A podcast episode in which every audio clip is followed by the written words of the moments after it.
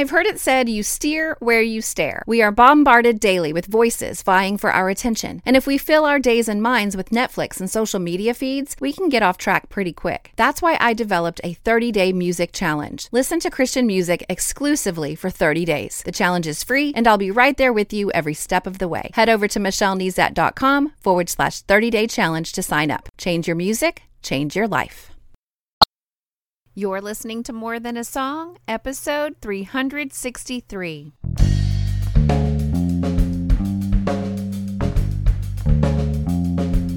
Hello, and welcome to this episode of More Than a Song. My name is Michelle Nezat, and this is the podcast dedicated to helping you discover the truth of Scripture hidden in today's popular Christian music.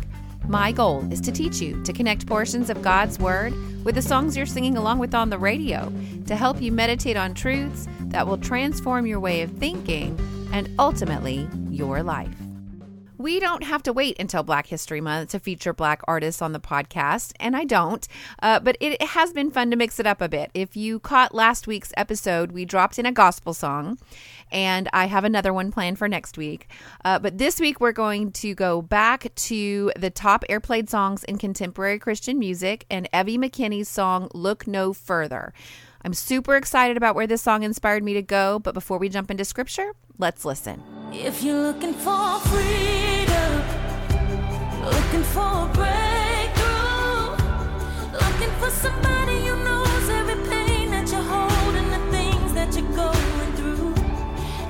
If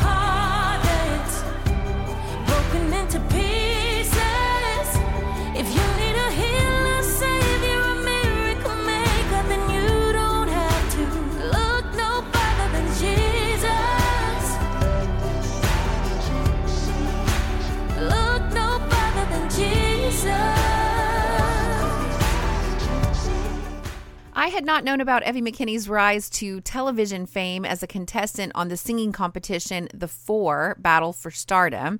She won the inaugural season back in 2018. But it doesn't surprise me that her song Look No Further is climbing the charts because she can sing.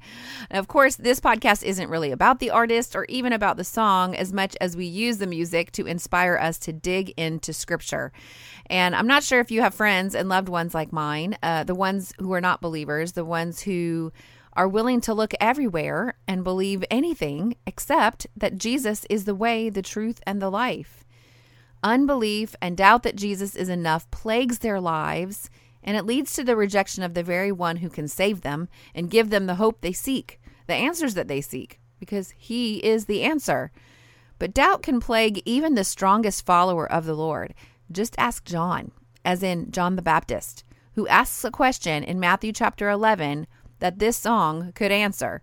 John the Baptist is in prison and he hears of everything that Jesus is doing and he gets word through his disciples to Jesus to ask this question Are you the one who is to come or shall we look for another? And, and like our song entreats, Jesus basically says, Look no further. Only Jesus does it in sort of a Jesus sort of way. And so let's go ahead and explore that together. Now, in order to explore it further, though, we need to back up a bit and learn a little bit more about John the Baptist. Because if I'm following the Bible interaction tool exercise of asking questions of the text, the first question is Who is John the Baptist? And then we can see if his question is surprising or not. Now, we first meet John when he is merely a baby in his mother's womb because John is Jesus' cousin. And you can read about the time of his promised conception, his birth, all of that in Luke chapter 1. And as you read this account, maybe for the first time, maybe it's a story you've read many times before. I mean, if you uh, follow along with me, we read it at the Christmas time. But as you read this account in Luke 1, follow the bite of remembering that the people described in the Bible were real. Now, BITE is just an acronym for Bible Interaction Tool Exercise, and this BITE will change the way you read the text. So, when you pull out Luke chapter 1, I want you to read about Elizabeth and Zechariah with the thought in mind that they are John's parents. The small bits and pieces that we get from their words and their actions and their thoughts that are revealed in Scripture, those things made their way into their parenting, no doubt. So maybe as you've read Luke 1, like I said, if you've been with me for long, we read it at least every year at Christmas time, often more. But at Christmas, our hearts are set on Jesus. This time, have your mind set on John the Baptist and consider what you may learn about him by understanding his history better. So, from his birth being foretold to his father by an angel, to leaping in his mother's womb at the sound of Mary's voice, to the prophetic words his father spoke over him at his birth. Here's just a snippet of some of the things that Zechariah prophesied over him at the birth of his son John. And you, child, in Luke uh, 1, uh, starting in verse 76. And you, child, will be called the prophet of the Most High, for you will go before the Lord to prepare his ways, to give knowledge of salvation to his people in the forgiveness of their sins, because of the tender mercy of our God, whereby the sunrise shall visit us from on high, to give light to those who sit in darkness and in the shadow of death, to guide our feet into the way of peace. And then it says, The child grew and became strong in spirit, and he was in the wilderness until the day of his public appearance to Israel. So I want you to sit in the text long enough to take the bite of asking questions. It's okay to ask questions that you may never get the answers to. That's how we process truth. So, like, for example, what was John's life like in the wilderness? Uh, we don't we don't really know. I mean, it doesn't really expound on that in scripture, but we can ask and think about it. He's a person who's separated from other people. He grew up in the wilderness. If he was in the wilderness until the day of his public appearance, then he probably didn't go to school with other kids, right? So did his father, the priest, personally teach him? I mean, maybe that's that's a plausible cause. That's a plausible answer. How did he know what to do to prepare the way for Jesus. Now, it says in other places that the Holy Spirit would be upon him. And so I think that's my answer. But again, these are the questions you would ask. And then as you go and study the text, maybe you go, it's not answered in the text, or maybe you realize that sometimes some of your questions really are answered in the text. So just those are just a few questions I had off the top of my head that I jotted down. I want you, hopefully, you'll have more. I want you to really think about and ask questions of the text. Then we hop over to Matthew chapter 3 to see the beginning of the ministry of John. And this seems to be the pinnacle and purpose of his life to be the forerunner of Christ. In chapter 3, verse 1, it says, In those days, John the Baptist came preaching in the wilderness of Judea Repent, for the kingdom of heaven is at hand. For this is he who was spoken of by the prophet Isaiah when he said, The voice of one crying in the wilderness, Prepare the way of the Lord, make his path straight. Now, this is the perfect time to take the bite of reading the cross reference. So, if the text says the prophet Isaiah said this, then follow that cross reference to read this text in context in the book of Isaiah. In this case, it takes us to Isaiah chapter 40. And I know this because I have a Bible with cross references. But if you don't have a Bible with cross references or you're studying online, you can use online resources like BibleHub.com. If you type in Matthew 3, chapter 3, verse 3. So 3 colon 3. And then look over to the right on a desktop. You'll see the cross references. You can just click right on the Isaiah 40 cross reference and it'll take you there. Now, the key is that John the Baptist was prophesied about by Isaiah long before he was prophesied over by his father. In fact, when I kept looking at cross references, I saw another one in Malachi 3 1. Behold, I send my messenger, and he will prepare the way before me. So we see by God's very words through prophecy that John's life was distinctly declared. He was to go before the Messiah and prepare the way for him. So, how exactly did John the Baptist do that? By calling the hearer to repentance. So, this was his battle plan, or this is what the Holy Spirit gave to him calling the hearer to repentance. You see, John was set apart. In Luke chapter 1, the angel declares it when he tells Zechariah his father. He says, For he will be great before the Lord, and he must not drink wine or strong drink, and he will be filled with the Holy Spirit, even from his mother's womb. That's where I was talking about. And he will turn many from the children of Israel to the Lord their God, and he will go before him in the spirit and power of Elijah to turn the hearts of the fathers to the children and the disobedient to the wisdom of the just, to make ready for the Lord a people prepared. So he was set apart and he he was different. you know, it said in verse 4, John wore a garment of camel's hair and a leather belt around his waist and his food was locusts and wild honey.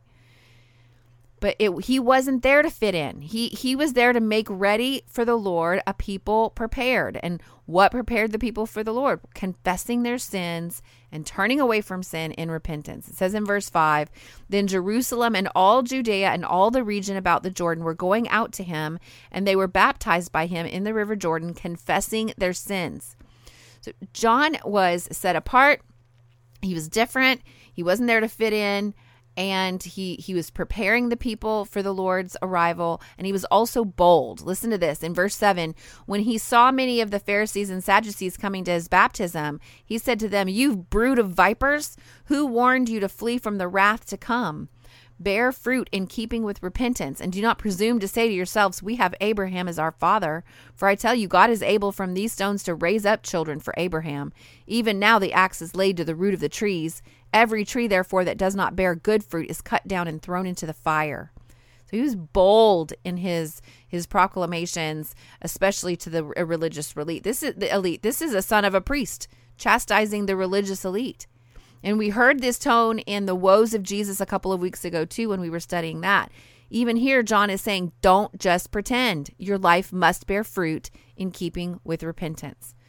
And then John speaks of his purpose and he points to Jesus in verse 11 I baptize you with water for repentance, but he who is coming after me is mightier than I, whose sandals I am not worthy to carry. He will baptize you with the Holy Spirit and with fire. His winnowing fork is in his hand, and he will clear the threshing floor and gather his wheat into the barn but the chaff he will burn with unquenchable fire.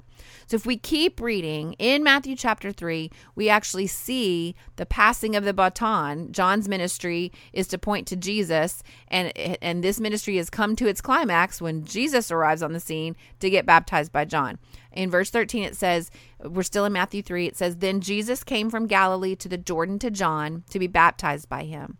John would have prevented him, saying, I need to be baptized, by you, and do you come to me?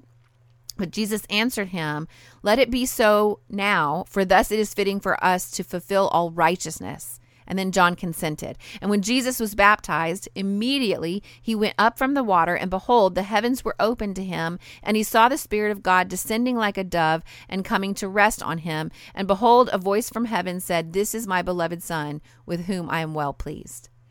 So if we keep reading in Matthew, we see Jesus is tempted in the wilderness. He begins his ministry, he calls his disciples, and he ministers to great crowds. And Matthew goes on to record his Sermon on the Mount, which was taught with such authority that uh, the people who heard it were astonished. And he goes on to heal people and calm storms and cast out demons. And but he also sits with sinners and he calls quite unholy people, like tax collectors, to follow him. And he even calls his disciples together and gives them the authority to do some of the same things that he had been doing, healing and casting out demons and all of that.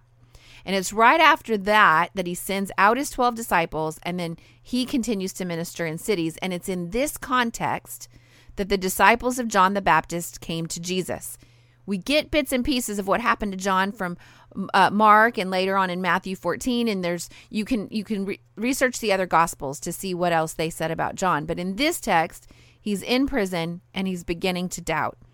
Let's read it together in verse 2 meanwhile John heard in prison about the works of Christ and he sent his disciples to ask him are you the one who was to come or should we look for someone else now, do you see why I wanted to go learn as much as we could about John first without any of that background context of the life and ministry of John, you might not think anything of the question, right? After all, Jesus asked his disciples who everyone thought he was, and he even asked them who they thought he was. I mean, it seems like his identity seemed to be up in the air for a lot of people.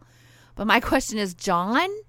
John's wondering if this is the guy? I mean, it really hit me this week because um, studying the life and ministry of John and then seeing his question here, I thought to myself, that's like spending your life in ministry and wondering in the end if it was all true. I mean, how disheartening. So, why do you think John would ask this? And so I asked my husband this last night, and his answer was completely different than anything I had come up with. In fact, I was uncomfortable with his response because I wasn't sure I agreed with it. And that reminds me of the value of the bite of reading the Bible and studying with friends. we need each other to give alternative views. We we cannot help but respond out of the culture and the background that we bring to the table. And so we need more people at the table, right? And there's value in looking at things from different perspectives. So what was my husband's response? Well, he said maybe John was looking for Jesus to clearly say, I'm the one, I'm the guy. So I argued because then I said, Well, didn't God say, This is my son in whom I'm well pleased? Didn't John acknowledge that he was the one who was coming after him, the one whose sandals he wasn't even worthy to carry? Didn't John protest baptizing Jesus? I mean, how much clearer can you get? So I probed, What do you mean by that? And Ron persisted. Perhaps John needed Jesus to say it for himself. And so I pushed back. Wasn't God saying it enough? And Ron persisted. Maybe not. And there you have it, friends. That's what doubt does. It asks for God to say it or do it in a different way or a more clear way or a personal way. John hadn't lost faith. The, the opposite of faith is not doubt, the opposite of faith is unbelief. He was having, I believe, uh, having like a, I believe, I believe, Lord, help my unbelief moment. And can I relate to that? Maybe you can too. And maybe John's response brings you a little comfort as you wrestle with your own doubt or your own um, approaching the throne of God, wanting a clearer answer than what you've experienced so far. But let me point out to you John went to the source. John sent word to Jesus. And may I encourage you to do the same? You need to go to the source, go to the answer to get your answers. But let me warn you, he may ask a question of you in return. That's a total Jesus move. And he may just give you scripture as the answer, like he does for John here. We have to follow quite a few cross references, but taking this bite this week will really be enlightening to you. Um, so I encourage you to take the, the bite of following the cross references. In fact, if we keep reading to see the response that Jesus gave John's disciples to give back to him, it says this in verse 4 of Matthew 11 Jesus answered them, Go and tell John what you hear and see. The blind receive their sight, and the lame walk. Lepers are cleansed, and the deaf hear, and the dead are raised up, and the poor have good news preached to them, and blessed is the one who is not offended by me. So we see these things in Isaiah's prophecies about the coming of uh, about the coming Messiah. I'll put the references in the show notes, but if you look in Isaiah 19 and Isaiah 35, you'll see listings of these miraculous signs that Jesus mentions here. It's the last two things that I want to point out specifically as we wrap up today.